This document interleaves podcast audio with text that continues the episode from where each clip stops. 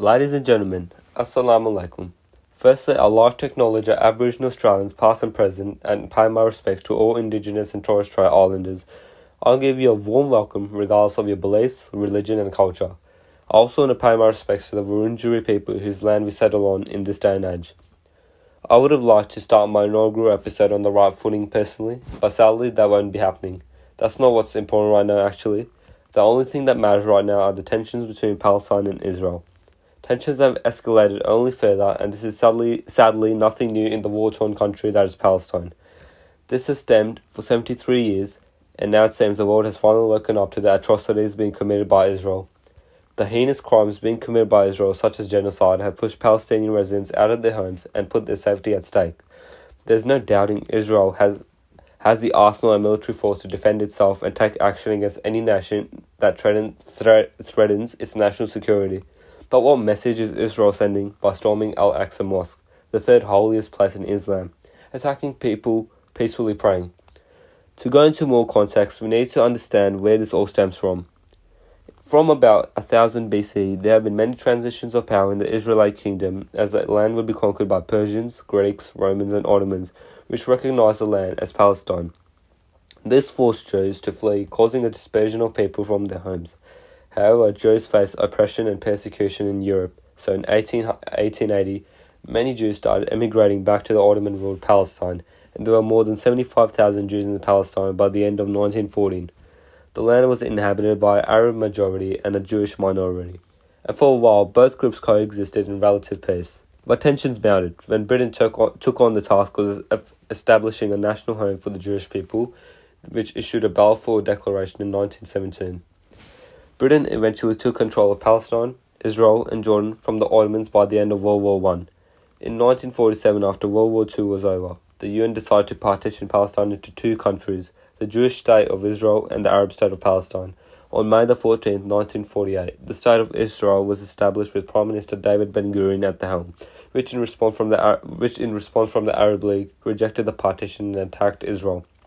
Israel retaliated, and its armed forces occupied occupy much of the land that was designated to become the Arab state of Palestine.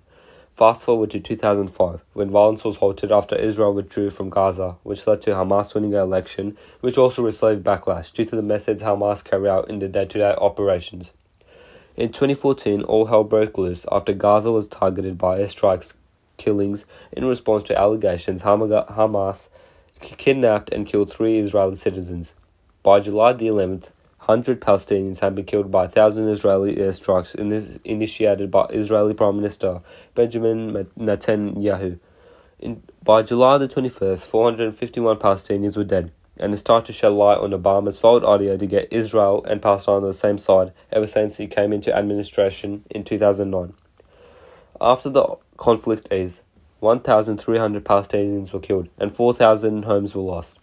If there's anything to stop the bloodshed, it would have been better if Israel already withdrew from occupied Palestinian lands, they, as this would mean they would have no moral footing. Israel is a country like any other, with some policies that are good and others that are not so good.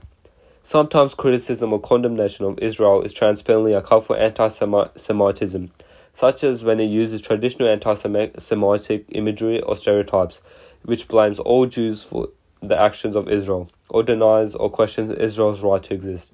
The latest outbreak has been the heaviest since the 2014 conflict, after Israel forcefully stormed into Al Aqsa Mosque during the holy month of Ramadan. Israeli officers fired tear gas, rubber coated bullets, and stun grenades after which Israeli officials claimed was aimed at restoring order, following the rioting of thousands of worshippers after evening prayers.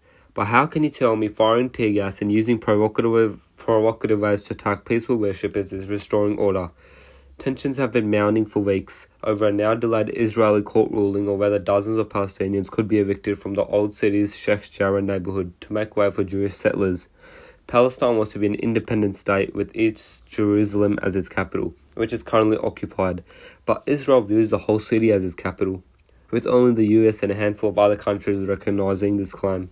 Israel says its occupation of Gaza and the West Bank is necess- necessary to protect itself from the terrorism, but Palestinians say they are suffering as a result of this. For more than 25 years, the international community have tried and failed to reach some kind of solution or ceasefire.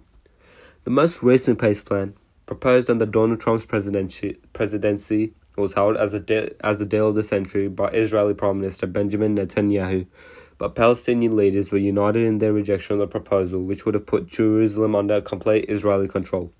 Israelis were also known to be celebrating Israel's assault on Al Aqsa Mosque, which put hundreds of worshippers' at li- lives at stake, which also indicated hostilities between the two countries was at an all-time high. I acknowledge Turkish leader Erdogan for his resilience and bravery in finding a voice for Palestinians and Pakistani PM Imran Khan for advocating Palestinian rights. In saying that, however, some media Western media outlets are still not seeing the bigger picture and rather trying to show some sympathy for Israel. Joe Biden recently came out and stated Israel has every right to defend itself, but Palestine also has the right to defend itself if you look at it the way he's saying it.